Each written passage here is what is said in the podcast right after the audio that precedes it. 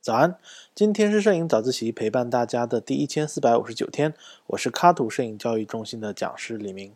那这几天的早自习呢，相信很多同学跟我一样啊，像追剧一样，一天一追啊，听着易老师的音频啊，翻翻下面的评论啊，就感觉收获满满。我就感叹啊，到底这几天重庆的集训营发生了啥？如果你还没看到这几天早自习啊，劝你一定要看，哭了、笑了、爽了啊。相信这次的课程里，每个人都收获很多的，不仅仅是摄影技巧、创作手法上的收获，还有他们每个人自己的价值观、自己处事态度的改变。我很羡慕这次能够参加课程的小伙伴们了，因为你们能够自由的聚在一起，一起去创作、去探索、去分享摄影。那我之前呢也参加过叶老师的线下课，那也是收获满满。所以今天呢，我也想来聊聊我的摄影观的变化。其实叶老师年初的时候啊，就说要在重庆开这个课，我在群里面就信誓旦旦的说，我一定要报名。可这个真到开的时候啊，却因为各种原因呢无法出席。国庆七天里啊，我不止一次拿过 APP 刷机票，哎，看时间，想直接飞到重庆空降参加课程。我还偷偷私信了某位参加课程的同学，了解了课程的安排。哈，后来发现他也完全不知道。但还是因为种种原因呢，未能成行。到这一刻，我忽然发现啊，我某些时刻已经再也不属于我自己了。我每天的时间呢，得分给不同的人、不同的事儿很多东西你已经放不下了。工作、家庭、事业、亲人。当我们越长大，学的越多，成长的越多，我们也发现啊，自己承担的也越来越多，受限制的也越来越多。没有了自由，限制越来越多了。那还要继续摄影？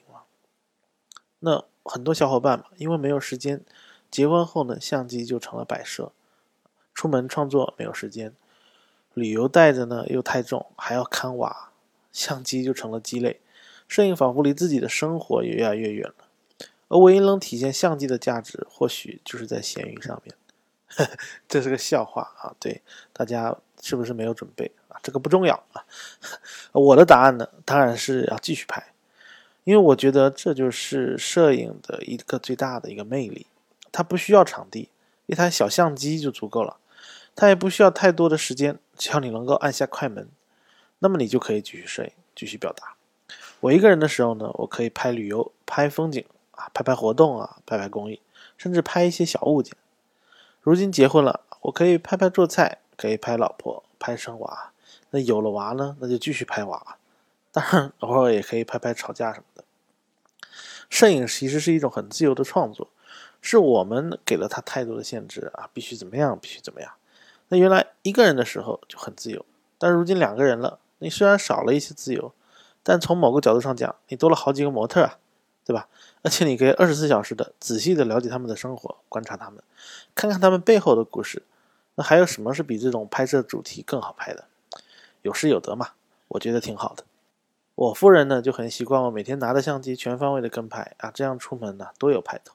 这几天呢，我受这个重庆集训营的刺激，我也把她怀胎十月的照片都整理出来了，配上音乐让她看的啊，眼泪哗啦哗啦的。她还让我后面印刷出来挂在家里。你说这些照片是不是比送那些名牌包包的心意贵重多了？而接下去有娃了，我也会继续记录，边拍啊边整理。我打算在她十八岁的时候啊。或者他要离开我们出去求学的时候，又或者是我先离开他的时候，印刷成一本相册送给他，告诉他啊，爸爸妈妈从小一直陪在他身边，啊，从未走远。人生虽然很孤单，但想想爸爸妈妈这么疼你，就给个面子啊，高兴点啊。那后续呢，我也打算一直拍下去，我会把娘俩的照片呢都整理好。那说不定除了感动一下娘俩，还能够让更多的人关注一下我们的家庭生活，关注咱的这个半边天，关注产后抑郁的问题啊，然后在带娃的时候顺手再拍拍家庭教育，然后十八岁呢就把娃健健康康的送入这个社会，然后挥挥袖，不带走一个娃，只带着老婆老妈子环游世界，说不定呢还能够顺手拍一拍咱们中华民族伟大复兴，东方文化引领世界潮流这么一个主题。其实对于这次重庆集训营呢，我真的只有羡慕、嫉妒，哎，没有一点点恨啊。这些呢，也是我遇到了卡兔以后我的摄影观的一些变化。从一开始呢，关注外在的形式美，到如今开始关注生活，关注身边的每件小事儿，关注故事背后的原因。